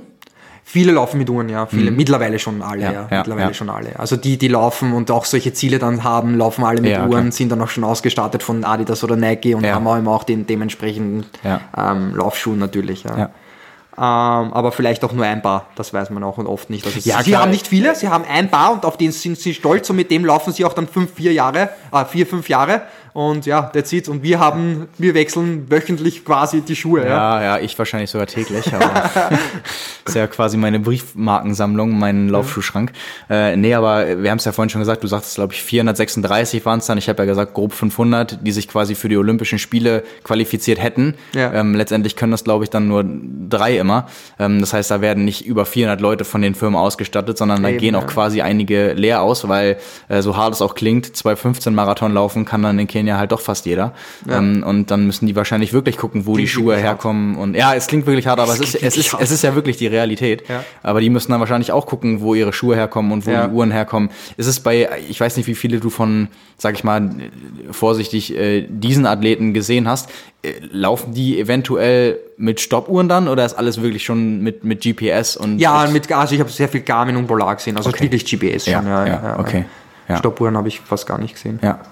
Ja. Ähm, ja, ähm, Dienstag natürlich äh, Vormittagseinheit, die habe ich, habe ich gestartet um 10 in der Früh. Sie starten immer am Dienstag, äh, fahren sie eben, das kommt immer darauf an, wo sie hinfahren. Wenn sie, habe ich gelesen, ähm, nach Eldoret fahren, äh, fahren sie da meistens so um 8, 9 weg und dann um 10 starten sie, 10.30 Ja. Äh, kann aber auch sehr variieren. Ähm, das heißt, sie haben wirklich keinen fixen Plan oder so. Sie, sie leben einfach in den Tag hinein. Das ist mir auch sehr aufgefallen, dass eben, ja, es kann auch manchmal 8 in der Früh oder eben 11 sein. Das ist halt, wie sie sich fühlen und sie machen sich auch keinen Stress. Ja. Ja. Also viele haben auch gar keine, habe ich eh erzählt, äh, wenn du ins Gelände laufst, wissen gar nicht, wie spät es ist. Ja. Also Ja. wenn die Sonne geht auf, die Sonne geht unter. Ja. Ja. Ja, am Dienstag habe ich eine Laufeinheit gemacht auf der normalen Bahn. Wir hatten nämlich beim Hotel ungefähr zwei Kilometer eine Bahn. Das Traurige eigentlich an der ganzen Geschichte ist, dass nur wir dort trainieren können, also die Hotelgäste bzw. die Gäste. Ah, okay. Ähm, die Ja. Einheimischen dürfen nicht trainieren dort, Ah, okay, krass. beziehungsweise nur über finanzielles wahrscheinlich, also wenn du dir Ja. das leisten kannst. Ja, Also das ist zu teuer auf jeden Was dann Fall. viele nicht können wahrscheinlich, ja. Mhm. Das finde ich sehr, sehr schade eigentlich, dass sie da extra nach Eldoret fahren müssen. Ähm, oder eben auf eine andere Bahn, eben auf eine Schotterbahn. Ja. Das ist aber auch vielleicht wieder der Grund, warum es es ist so, wie es ist. Vielleicht Ja. ist es ja auch gut. Vielleicht, ja. Aber das Coole ist, sie investieren auch ein bisschen. Das äh, Lustige ist, sie bauen ein Stadion. Das war vorher eine normale, also eine Schotterlaufbahn. Sie bauen ein Stadion, das äh, natürlich bin ich dorthin gelaufen. Das ist noch nicht einmal annähernd fertig. Äh, äh, fertig soll es sein 2050. Also sie haben eh noch Oh. Zeit. Sie haben eh noch Zeit. Oh, also okay. die, die haben halt eine andere Arbeitseinstellung. Ja, Ja, ja. aber das ist, also sie haben auch ein Foto äh, dazu hinzugefügt, äh, ja, mit einer Straße asphaltiert und ja, also da liegt noch sehr viel mit Parkplätzen und ein richtig cooles Stadion sollte eigentlich entstehen. Und ja, ich habe nur, ja, äh, arbeiten habe ich dort gar nicht gesehen. Also ich bin öfter vorbeigelaufen, aber arbeiten hat dort, hat dort keiner. Ja, ich könnte mir vorstellen, dass da die Planung nicht ganz so akribisch Ja, ich glaube, es ist auch nicht so wie wir einfach es ist, kennen. ja. Ja. Ja. Ja, ich bin, ich habe am, am, ich bin zwei Kilometer eingelaufen am Dienstag in der Früh ähm, zur Laufbahn. Insgesamt 18,5 Kilometer sind es dann geworden, eine Stunde 38 und ich habe das Programm 20 mal 400 gemacht, ja, was sie standardisiert eigentlich eh jeden Dienstag machen, 20 mal 400. Natürlich, die Pace variiert bei ihnen immer, also ich habe herauslesen können, manchmal sagen sie so, ja, wie sie sich eben fühlen, manchmal ist eben nur Marathon-Pace, manchmal ist es ein bisschen schneller, manchmal ist es auch 800 Meter Pace. Wow, Ja. wow, wow, echt was? Ja, 800 Meter Pace. Ähm, aber eben, wie sie sich fühlen ähm, und auch äh, Sweat, Sweat äh, Athlete hat geschrieben, dass es zu beobachten war, dass Eliud Kipchoge nach dem letzten 400er eigentlich jetzt nicht am Boden gefallen ist und tot war. Ja, also ja. jetzt wirklich am Limit gearbeitet hat, sondern wirklich äh, an der Schwelle quasi. Ja. Das ist ja, glaube ich, auch eine. Philosophie, äh, die, die er vertritt, halt über einen längeren Zeitraum viele, oder das ist ja auch was, was man aus dem Triathlon kennt, es gibt nicht diese eine spezielle Einheit, die man abreißen muss und dann adaptiert man und Ja, ist ja. auf einmal so viel besser, sondern viele Einheiten über einen langen Zeitraum auf hohem Niveau, ähm, bei denen man halt nicht sich total aus dem Leben nehmen muss, ja. sondern die, die anstrengend sein müssen, wie gesagt, in, natürlich in einem gewissen Tempobereich, damit überhaupt ein Reiz gesetzt werden kann und eine Anpassung stattfinden kann, aber halt nicht diese Mördereinheiten, in denen man jegliche Rekorde aufstellen muss. Ähm, ich spreche da auch aus Erfahrung, habe ich auch lange falsch gemacht, weil das ja auch so eine Ego-Geschichte ist, man will sich immer wieder neu beweisen, ist aber letztendlich nicht ähm, der Weg, mit dem man am meisten aus sich rausholen kann. Ähm, ja, aber auf jeden Fall eine, ein, ein, guter Hinweis, dass auch äh, ja, der weltbeste Läufer nicht so hart trainiert, dass er nach jedem Training da zusammengekauert in der Ecke liegt und äh, erstmal ja, ein Sauerstoffzelt wird bei dem auch nicht mehr viel bringen, so eine hohe Aufnahme wie der hat. Aber da erstmal irgendwie Hilfe braucht oder da die, die nächsten zehn Minuten äh, nicht wieder hochkommt, ähm, ja, das ist sicherlich was, was viele von uns auch ähm, davon lernen können. Ja, aber da muss man eben aufpassen, was ich erreichen möchte, weil er ist ja Marathon, das heißt, also klar, also Marathonathlet, ja. das heißt, er möchte den, die aerobe Kapazität sehr hoch pushen. Er muss jetzt nicht mehr an seiner maximalen Sauerstoffaufnahme arbeiten, ja. weil er hat schon 82, 82 äh, Milliliter in der Minute ja. pro Körpergewicht. Nee, ja. äh, äh genau. Es, es, ging, es ging mir auch nicht um, um das Trainingstechnische, sondern einfach um diese ähm, Einstellung, das, das, deswegen meinte ich auch gerade, du musst natürlich wissen, in welchem Bereich du dich bewegen musst bei der Einheit, um genau, den, genau, um den genau. gewünschten Und Reiz. Was möchtest du genau, erreichen? Was möchtest du erreichen? Genau, um den gewünschten, um den gewünschten Reiz zu setzen. Ja. Aber äh, das ist halt nicht, du musst nicht noch schneller laufen, nicht jedes Mal über dich hinauswachsen. Genau, ja, ja, du musst nicht jedes Mal, das sind ja auch Bereiche, es ist ja nicht ein Tempo, das ist ja nicht, du musst genau drei Minuten pro Kilometer, sondern es ist ja meinetwegen von 2,50 bis 3,10 oder so. Und du kannst dann auch mal 3,10 laufen, an anderen Tagen läufst du 2,55 so ungefähr, die, die 400er oder was weiß ich. Aber ähm, ja, das ist auf jeden Fall ein guter Punkt, finde ich, ja. Aber im Schnitt läuft er ja dann trotzdem 65, 68 auf einer Schotterbahn, die vielleicht länger ist als 400 Meter. Ja, das, das ist, ist, schon gewaltig. Das ist unfassbar. Ich weiß gar nicht, was ist jetzt von, äh, ist ja Marathon-Weltrekordler seit letztem Jahr, 2 Stunden 1,39. Genau, ja. Äh, was, was für ein Schnitt ist das noch gleich? 2,52? Ich glaube, hat 2,52. Das sind, ja, jetzt wird's äh, mathematisch schwierig. Was sind das für Runden? 67er Runden, 68er Runden? Also 400 Meter Runden jeweils, das muss man sich mal vor Augen führen. Also ja. kann ja mal jeder ja. ausprobieren. Voll, das, das probiere ich auch gerne aus. Ich, ich schaue mal an, was sie laufen und dann, ja, das ist mein Maximaltempo quasi. Es ist ja, so krass. Das ist wirklich, das schaffe ich vielleicht zehnmal oder so. Das ist wirklich eigentlich faszinierend. Nach, das läuft eher Marathon. Na, genau, ja. nachdem das Breaking Two Projekt war. Äh, ich war ja auch bei, bei Nike bei der Präsentation vom äh, Pegasus Turbo in Berlin und da gab es auch Laufbänder zum Ausprobieren vom, Va vom Vaporfly und vom Pegasus Turbo. Ich ja. weiß nicht, ob du das Bild gesehen hast, ich ja, habe das auch mal gepostet. Und dann konntest du das Zwei-Stunden-Tempo, was dann äh, also Kipchoge beim Breaking Two Projekt angestrebt hat, so lang laufen wie möglich. Ähm, ja, und die ganzen, also diese so eine Geschichten gab es ja auch auf verschiedenen Marathonmessen bei den großen Marathons, dass dann Laufbänder waren und hier hier so, hier äh, Weltrekordtempo oder zwei Stunden Tempo und da konnte jeder halt mal ausprobieren, ähm, wie sich das dann anfühlt, wie man zwei Stunden sowas laufen kann, ist halt für ja eigentlich ja, manche all, alle von uns unvorstellbar. Ja, manche haben es nicht einmal koordinativ geschafft. Das ist genau. halt dann schon sehr. Ja, das ist das, das hat das hat ja unter Umständen auch mit, mit Ansteuerung zu ja, tun. Voll. Jemand, der vier Stunden Marathon läuft oder das, das geht ja sogar noch. Jemand, der fünf, ja. sechs Stunden Marathon läuft, ähm, den dann überhaupt, wenn man den Laufband ist ja auch immer noch was anderes. Da kriegst ja. du das Tempo ja sogar vorgegeben. Ja. Aber stell mal jemanden auf eine 400 Meter Bahn, im schlimmsten Fall dann sogar Asche noch und nicht nicht äh, Tartan ähm, und auf sag 2400 Höhenmeter. Auf 2400 Höhenmeter und sag erstmal nur einmal oder äh, auch sogar bei uns um die Ecke, auch auf einer auf einer guten Bahn, auch mit mit Spikes, sag dir mal lauf eine 68er Runde. Also da gibt's etliche Leute, die das nicht einmal schaffen und ja, dann auch, wenn man das mal auf 200, also zwei Runden hochrechnet auf 800 Meter, das ist schon eine sehr sehr sehr gute 800 Meter Zeit. Ähm, Vor allem auch extrem faszinierend, wenn man sich dann anschaut. Es ist ja auch, er ist ja auch nur ein Mensch. Ja. Er ist auch nur ein Mensch. Man mag es ja. kaum glauben, aber. Ja, aber das ist halt dann schon, wie man, ich bin auch immer wieder fasziniert, was Training betrifft, wie du Grenzen verschieben kannst. Das heißt, am Anfang war dein Maximaltempo also am Anfang hast du ein Maximaltempo von so und so ja. und du verschiebst es durch Training dann, es wird auf einmal dein Grundlagentempo ja. oder dein lockeres Tempo. Ja, das ist halt. Das ist ja auch, das ist ja auch der Punkt, warum ähm, die meisten guten Marathonläufer von der Bahn kommen, weil ja. sie die, die Grundvoraussetzung haben. Und ja. am Ende des Tages ist es ja äh, quasi, also die, die Grundvoraussetzung bringt ja jeder mit, der mal 5000 Meter erfolgreich, 10.000 Meter erfolgreich bei Olympischen Spielen gelaufen ist. Also äh, nicht nur von den Kenianern, sondern auch von anderen, die Weltklasseleistungen um die 13 Minuten auf 5000 Meter beispielsweise erzielt haben. Am Ende ist ja quasi die Laufökonomie entscheidend, ähm, wer den schnellsten Marathon läuft, also wie ökonomisch du in letztendlich dem Wettkampftempo bist, weil das ist dann wieder ein meilenweiter Unterschied. Aber die Grundvoraussetzungen äh, bringen ja total viele mit. Aber es ist genau das, was du sagst, diese äh, Verschiebung, also die, die, das Marathontempo muss so Bread and Butter werden. Das Ja. ist so der Bereich, wo du letztendlich ökonomisch sein musst. Ja. ähm, ja das Und das Fall- darfst du eben nicht zu früh machen, weil das ist halt, das sehe ich halt oft, dass viele äh, zu früh auf die Langdistanz gehen oder auf die längeren Sachen, aber du musst ja zuerst einmal die Grundgeschwindigkeit aufbauen oder den Speed einmal aufbauen, eben auf 5 Kilometer oder auf 400, Mhm. 800 Meter, weil Eliud Kipchoge ist, war ein 400, 800, Genau. 1500, der hat überall so, kann man sich anschauen, was der früher gelaufen Ja, ist genau. und es gibt einen extrem engen Zusammenhang Ja. ja. zwischen den kürzeren Distanzen und zwischen der längeren Distanz. Ja. Und wenn ich eben nur, weiß ich nicht, ein 29 Minuten laufen kann auf 10 Kilometern, dann ja, im besten Dann Fall laufe ich dann ja. 2 Stunden 18 am Marathon, dann- aber keine dann- 2 Stunden 01. Ja, ja, ja, genau. Ja, Das ist halt eben Grundvoraussetzung. ja. Und das ist halt auch faszinierend, wie ich das beeinflussen kann durch Training. Ja, ja. Absolut. Ähm, genau, ich glaube, wir waren am Dienstag stehen geblieben bei der Einheit auf der Bahn. Genau, Machen wir mit ähm, Mittwoch 20 weiter. mal 400. Ich erzähle auch gleich aber, was ich gelaufen bin. Im Schnitt eine Minute 20 ist ein 3,20 20er am. Kilometer. Ja, Ja. ist jetzt okay. Für mich ist es gut. Das waren inges- insgesamt die 20 mal 400, ähm, 8000 Meter in 26,40. Ähm, die Pause war 200 Meter, Trabpause. Hm.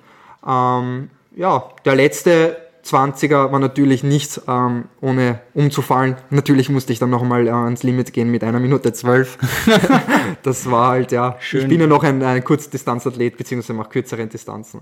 Ja, am, am, am Nachmittag, am späten Nachmittag, so gegen 17.30 bin ich dann noch eine Stunde 20, 15 Kilometer gelaufen, äh, mit Ja. 5 fünf Minuten 19 am Kilometer, Ja. easy halt, ganz locker. Ja. Mittwoch ist dann auch wieder so wie Montag, das heißt, äh, in der Früh war ein Fettstoffwechsellauf ohne Frühstück, äh, ganz locker, 12 Kilometer und am Abend war dann wieder so easy to moderate, 15 Kilometer wieder.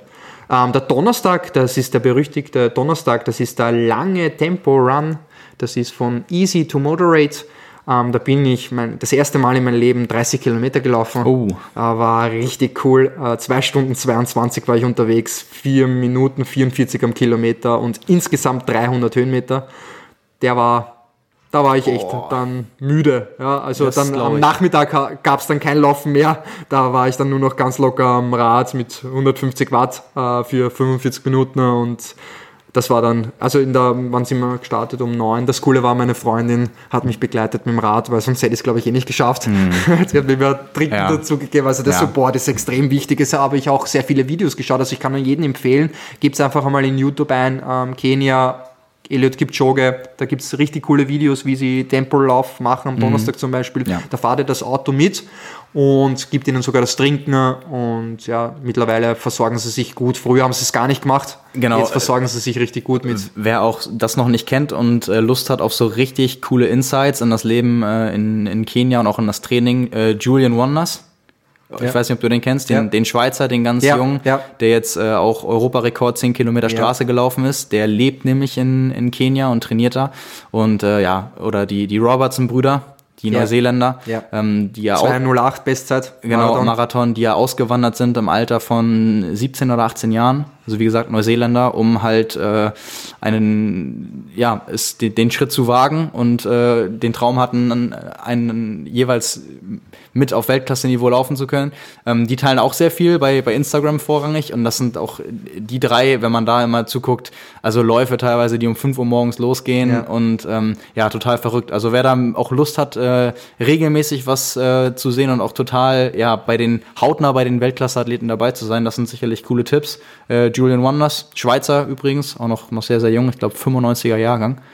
Ähm, ja, der, da wird sicherlich auch noch einiges kommen. Der läuft, glaube ich, jetzt auch noch dieses Jahr, will er Europarekord im Halbmarathon Ja, laufen. genau, er bereitet sich gerade für einen Halbmarathon. Ja, vor, genau. Der ist, glaube ich, auch schon Ja. bei der WM letztes oder vorletztes Jahr, glaube ich, siebter oder so geworden, in auch einer Zeit von 60 Minuten.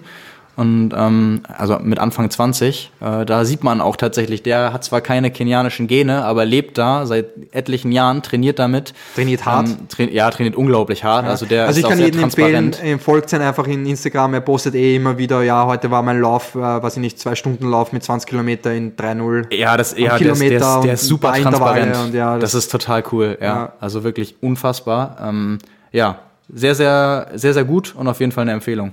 Machen wir weiter. ja, am Freitag, das war wieder so wie Montag, Mittwoch, also wieder ein lockerer Lauf mit 10 Kilometer und äh, 15,5 Kilometer am Nachmittag. Also ich habe immer geschaut, dass der Lauf immer um 6.30 Uhr stattgefunden hat mhm. und dann um 17 Uhr. Ja.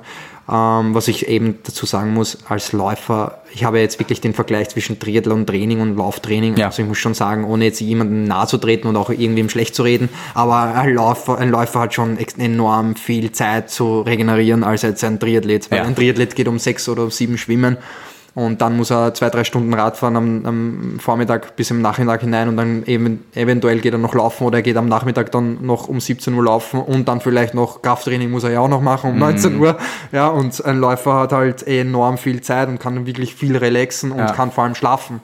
Das ja, ist halt das wirklich, glaube ich, auch noch ein ja, Punkt, was auch sehr, sehr wichtig ist, diese Regeneration. Ich habe keine Ablenkung, kein Handy spielen. Ich kann mich einfach auf die Wiese legen, ähm, trinke meinen, meinen, meinen ähm, meinen Schwarztee mit Milch ja, und ja. chill einfach und lese ein Buch. Ja. ja, ja, ist total krass, weil wenn du das, was du sagst, wenn du die den Profisport mal vergleichst, Triathlon und Laufen, dann ist es ja echt so, Triathleten für dieses normal drei bis vier Einheiten am Tag zu machen. Ja, ja. Und äh, Läufer machen eigentlich, die laufen selten, eigentlich fast gar nicht häufiger als zweimal am Tag. Auch natürlich, weil nur beim Laufen die Verletzungsgefahr so groß ist und auch bei den Umfängen. Irgendwann macht es auch trainingstechnisch wahrscheinlich keinen Sinn mehr, ja. wenn du eh schon 180 äh, bis 210 Kilometer in der Woche läufst. Auf jeden Fall. Aber das ist tatsächlich auch die, die Wahrnehmung, ich habe ja den Vortrag gemacht über die Norweger und mich da auch äh, mit dem Training bis ins Detail auseinandergesetzt und habe ja auch mit denen gesprochen und mit dem Trainer. Und ähm, bei denen ist es auch so, an den Regenerationstagen oder an den Entlastungstagen trainieren die trotzdem dreimal am Tag. Ja, ich weiß. Die ja. machen nur einfach alles unglaublich locker und ja. vielleicht ein bisschen weniger. Statt sieben Kilometer schwimmen, schwimmen sie vielleicht echt mal nur drei und machen alles ohne Intervalle, gehen dann anderthalb bis zweieinhalb Stunden locker Radfahren und gehen dann nochmal eine Stunde locker laufen. Die trainieren trotzdem dreimal am Tag. Ja. Und das ist halt wirklich auch so dieses Bewusstsein, was du machen musst, um im Profisport Weltklasse zu sein. Ja. Das ist, da, da gibt es keine Abkürzung und keinen einfachen Weg. Das ist nun mal die harte Realität und deswegen ist es ja auch so interessant. Du hast es mal am eigenen Leib ähm, erfahren müssen, wie das dann ist, wenn man auf dem Niveau Marathon laufen will, was man natürlich in einem anderen Tempobereich und mit deinen Intensitäten, aber wie es sich dann anfühlt, mal 200 Kilometer in der Woche zu laufen und dann diese Vorstellung, das jede Woche zu machen über etliche Monate in der Marathon. Über Jahre hinweg. Genau, Jahre mal mit, hinweg, mit kurzen ja. Entlastungen zwischendurch, aber in der Vorbereitung auf den Marathon so 12 bis 16 Wochen, 20 Wochen. Ähm, ja, das ist schon, ich glaube tatsächlich, da bekommt man ein anderes Gefühl für. Also ich bin ja persönlich ein, ein, relativ guter Läufer. Ich bin auch noch nie mehr als 140 Kilometer in der Woche gelaufen und auch da erinnere ich mich, dass es äh, das war schon grenzwertig. Also ich bin nebenbei auch noch geschwommen und, und Rad gefahren, muss man sagen. Natürlich dann deutlich weniger als sonst. Aber ja, 200 Kilometer ist schon eine Hausnummer. Ja, deswegen bin ich ja nach Kenia geflogen, damit ich es äh, von der Motivation her schaffe. Na, Spaß beiseite. Aber ich glaube schon, ähm, äh, da hätte ich, wäre es sicher, also daheim wäre es viel schwieriger, vor allem ja. jetzt um die Jahreszeit, ja, klar, mit klar. den Temperaturen. Ja, und das Klima dort ist halt echt am Wahnsinn. Das ist sehr nahe beim Äquator und die Sonne ist auch sehr stark, das glaubt man gar nicht in der Höhe.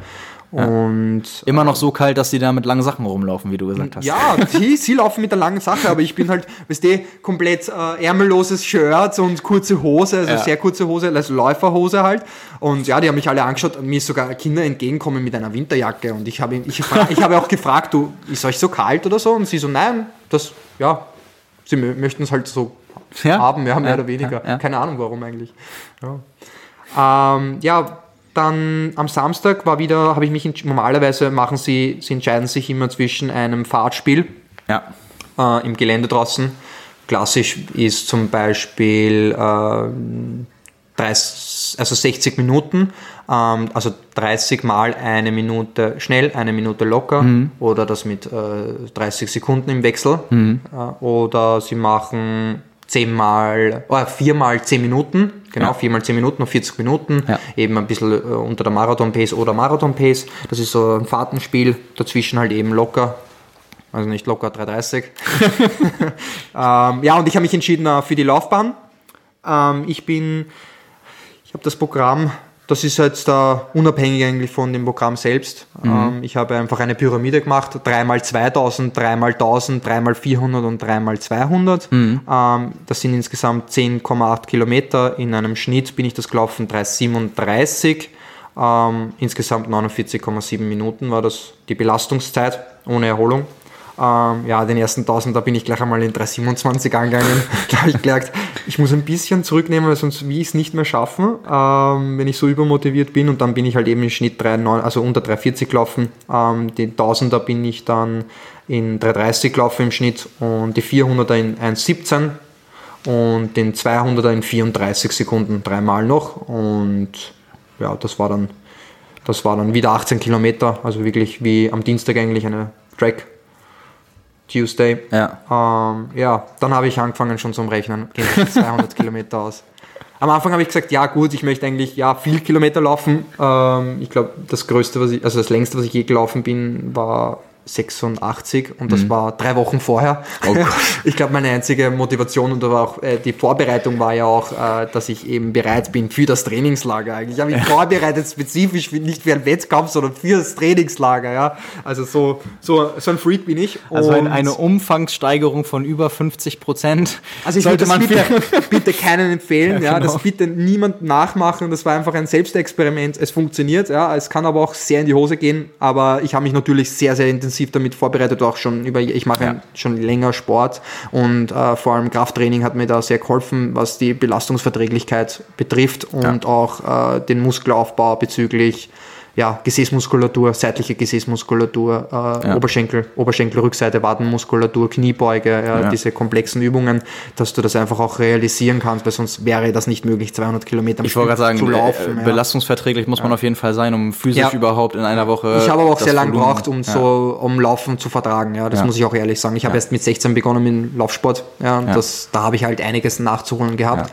Und, aber ich sehe halt jetzt, wie positiv diese Effekte sind. Ich ja. tue auch, bevor ich einen Lauf starte, wärme ich auch mich kurz auf, äh, mit der Rolle zum Beispiel, äh, beziehungsweise auch kurzes Stretching ja. ähm, der seitlichen Gesäßmuskulatur zum Beispiel und kräftige auch sie gleich. Ähm, Im Terraband zum Beispiel, um wirklich, bevor ich anfange zum Laufen, äh, macht so auch gerne ähm, Hip Thrust äh, und also Beckenlift, ja. damit ich auch wirklich meine Lendenwirbelsäule, ähm, meine Muskulatur, also Rückenmuskulatur, meine Gesäßmuskulatur, ischikorale Muskulatur, Rücken, also Oberschenkelrückseite wirklich aktiviere, ja, ähm, weil man darf ja nicht vergessen, Laufen ist eine enorme Belastung. Ich glaube, vielen ist das gar nicht so bewusst, weil das ist ja wie einbeiniges Springen, das ist das Dreifache des Körpergewichtes. Ja. ja. Es ist äh, nicht umsonst sind sie sehr leicht, weil der Körper ist ja, ja auch nicht dumm, er will ja sagen, boah, das sind schon enorme Belastungen ja. ja und äh, strukturiert sich dann so um und wird halt dann dünner und leichter, damit er das auch vertragt,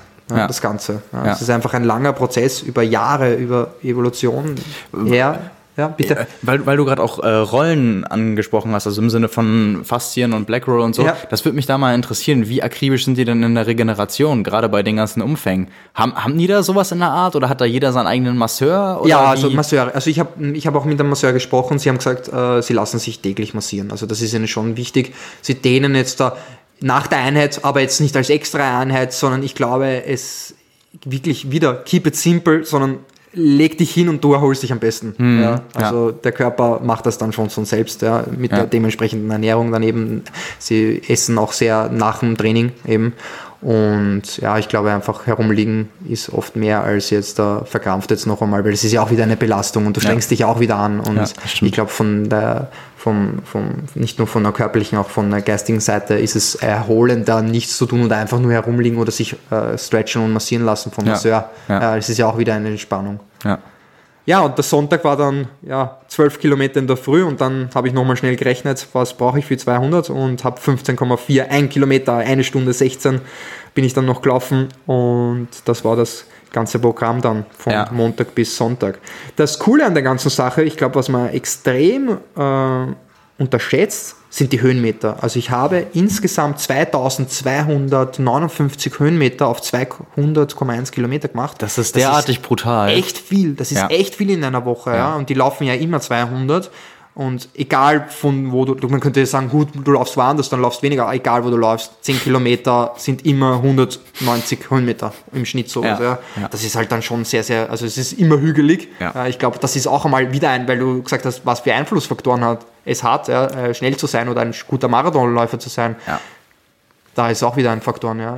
Ja, das ist so, wir machen hier bewusst Hügelläufe und suchen uns Hügel, die kommen da gar nicht dran vorbei. Genau, von, von genau. klein auf. Und die, Das heißt, die, kennen, sie- die kennen es auch nicht anders. Ja, genau, ne? sie kennen es nicht anders. Sie, sie, müssen, sie müssen darüber laufen, egal äh, ob sie jetzt anstrengen, also ob sie sich anstrengen wollen oder nicht. Sie haben keine andere Wahl. Sie müssen da jetzt äh, entlang laufen. Sie können keinen kürzeren Weg gehen. Ja. Weil Ja. du kennst es ja selber, wenn du einen Berg siehst oder sowas, ah, da ist der Puls jetzt zu hoch. Äh. Äh, ich laufe lieber äh, links rüber, weil da muss ich nicht drüber laufen. Du kennst es ja eh, weil die Vorgabe jetzt da 130 Schnitt ist oder sowas. Ja, ja, Aber ja. diese Gedanken machen sie sich gar nicht, Genau, sondern sie ja. laufen einfach. Ja. Ja. Was mich mal interessieren würde, wusstest du das vorher oder wurdest du davon böse überrascht, als du losgelaufen bist? So halt, das hört ja gar nicht mehr auf mit den Bergen. Na, Berge würde ich es nicht bezeichnen, eher hügelig, Ja, aber Hügel. wenn du dort bist, ist es gar nicht so schlimm, weil das Coole ist, alles, was bergauf geht, geht wieder bergab. Ja, klar. Ja, und Ja, bergab ist dann halt dann schon bis zu, ah, da hast du auf einmal, also nicht 330 stehen oder sowas, Ja. das ist dann halt motivierend. Aber ich finde, ich muss ehrlich sagen, ich habe es nicht so schlimm gefunden, muss aber noch dazu sagen, ich habe mich auch wieder spezifisch da vorbereitet Okay, darauf. Ich bin, mein Long Jog war jeden Sonntag äh, am Kahlenberg, das ist bei uns äh, in Wien der einzige Berg. Ja. Und da habe ich auf 20 Kilometer jedes Mal 600 Höhenmeter gemacht. Ja, Okay. Also da war ich zwei Stunden unterwegs. Also ich habe mich schon sehr, ich war ja, bin ja nicht dumm und habe mich, äh, geh, spring ins kalte Wasser quasi, sondern habe mich wirklich ja. vorbereitet und äh, ich Ja. bin auch davon selbst überzeugt, dass das auch äh, wieder ein entscheidender Faktor ist und äh, dass dich zu einem ähm, stärkeren Athleten macht, äh, Hügelläufe oder auch äh, nicht nur flach zu laufen, weil wenn man beobachtet, viele laufen einfach auf der Straße, das ist einmal auch wieder der Untergrund, eine Untergrundsfrage, einfach auf der Straße locker entlang und überhaupt keine Variationen. Ja. Und diese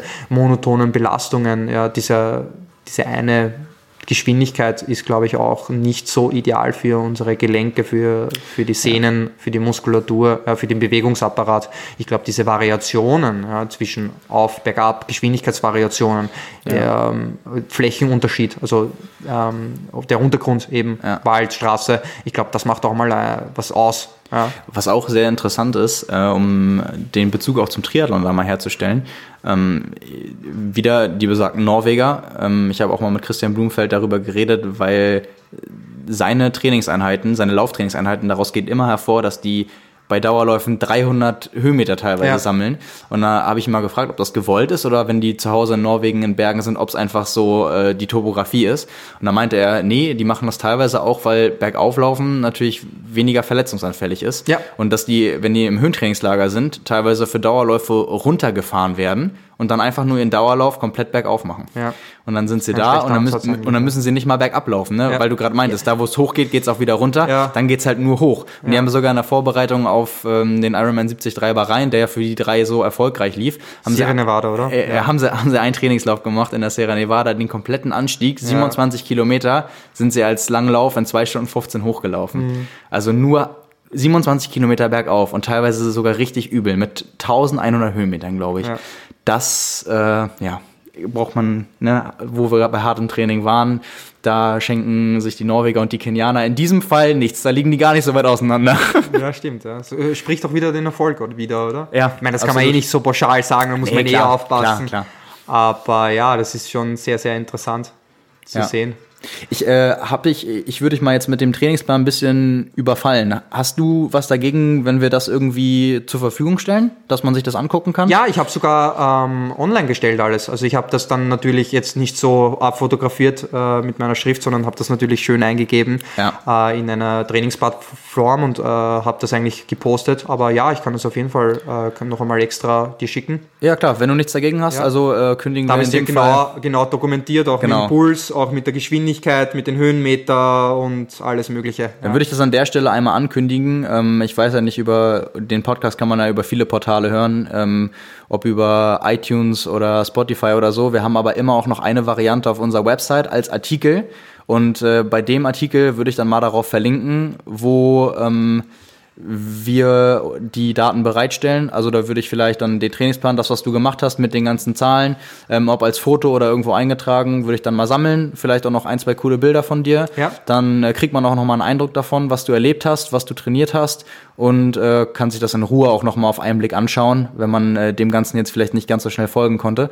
Ähm, ja, ansonsten ähm, hast du noch einen Punkt, den du gerne ansprechen würdest? Ja, ich habe noch einen wichtigen Punkt eigentlich, auch was äh, meine Beobachtungen, was ich eben auch in den Artikel geschrieben habe, Ja.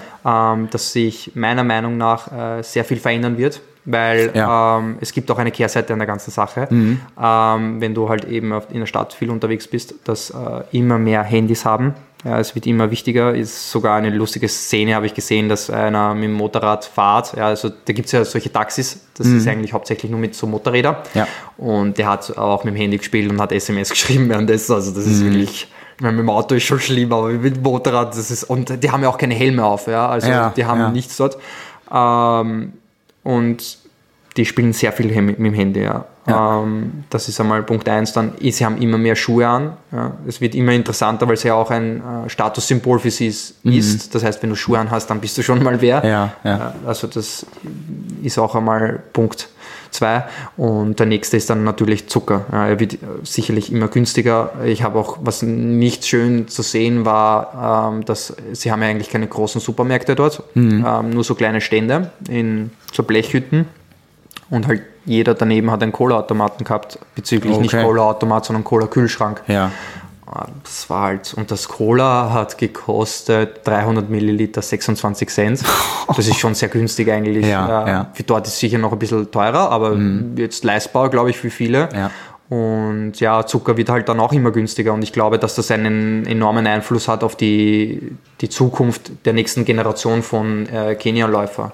Ja, aber es- das es- wird sich es auf ist jeden ja- Fall zeigen. Ist ja so ein bisschen so, als wenn die Entwicklung bei uns ein bisschen überschwappt. Ne? Ja, Also, genau, genau. Du ja, sagst es, das ist genau der Punkt, weil äh, sie wollen ja, weil sie glauben, dass das cool ist, wie wir sind, und sie wollen auch moderner werden, weil ja, weil sie sich anpassen wollen, weil sie ja, weil wir das auch so widerspiegeln, weil das ist ja auch so, was wir hören, weil wir Ja, sagen, sie ja. sind so arm und ihnen es geht so schlecht, Ja, ja, weil es uns so gut geht.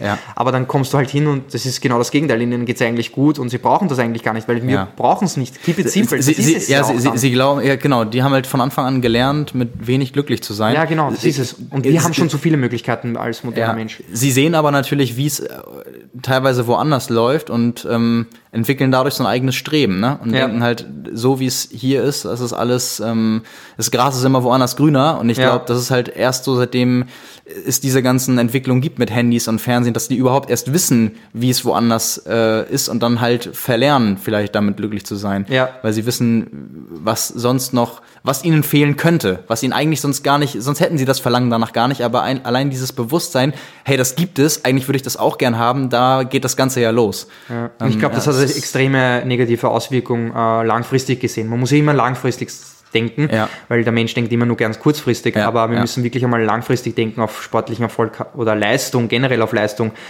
hat das sicher einen negativen äh, Einfluss Ja. äh, und Auswirkung, weil man ständig auf das Belohnungssystem auch zugreift, wenn man Ja. Zucker zum Beispiel jetzt da oder immer halt den einfacheren Weg geht, weil es ist mir ist halt aufgefallen, dass diese Motorradfahrer Taxis auch nicht relativ nicht teuer sind, also günstig. Mhm. Das heißt, ja, ich laufe jetzt halt nicht mehr, ich setze mich auf das Taxi und der führt mich schon hin. Mhm. Das ist halt dann suboptimal, glaube ich halt, ja, weil das, wenn das dann die Kinder auch noch machen, natürlich, dann stellt sich der Körper dann auch die um und sagt dann, ich muss ja nicht mehr laufen, warum sollte ich es dann können? Ja, genau. Also ich, ich finde, das ist ein zweischneidiges Schwert insofern, weil man das, finde ich, einmal ganz klar trennen muss in auf sportlicher Ebene und auf menschlicher Ebene. Ja. Natürlich ist es für sie gut, wenn sie schneller von A nach B kommen, wenn sie mal nur was besorgen müssen. Ähm, na, und auf der anderen Seite ist natürlich diejenigen, die später vielleicht mal Leistungssport machen wollen, Weltklasse-Sport, vielleicht fehlen denen dann irgendwann Ja. diese ein, zwei Prozent, ohne dass sie es wissen, weil irgendwann die Entwicklung vielleicht da ist, dass das für die auch Standard ist. Dann ist es auch Standard, dass du mit,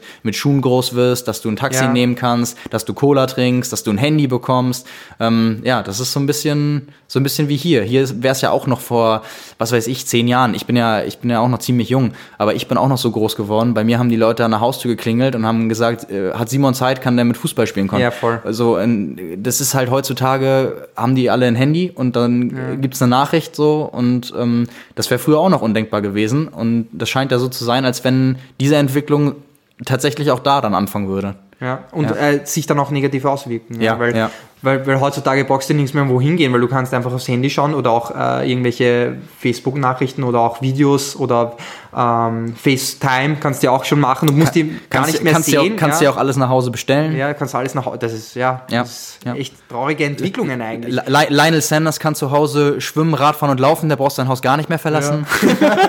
Stimmt, ja. ja. Das ist aber auch, was ich auch wieder, weil du das Thema gerade ansprichst, ich finde das extrem faszinierend, was du in deinen eigenen vier Wänden machen kannst für deinen sportlichen Erfolg. Ja, das ja, ist also, absolut. du brauchst eigentlich gar nicht mehr rausgehen und du kannst dann auf, dem, auf, dem, auf der Rolle daheim am Rad trainieren in deinen eigenen vier Wänden und dich trotzdem ja, so das Ganze so antrainieren, dass du Top-Leistungen bringst. Ja, Ja, ist auch sehr schön Ja, zu sehen. stimmt, wenn man ja. sich das mal so klar macht, ja, das, das ist schon, ja, sehr cool eigentlich. Oder am Laufband ja, absolut. Ja, das stimmt. Ja, cool. Ähm, ich weiß nicht. Ich glaube, damit sind wir am Ende. Wir haben auch schon wirklich, wirklich lang gesprochen. Ähm, Okay, wie lang war's?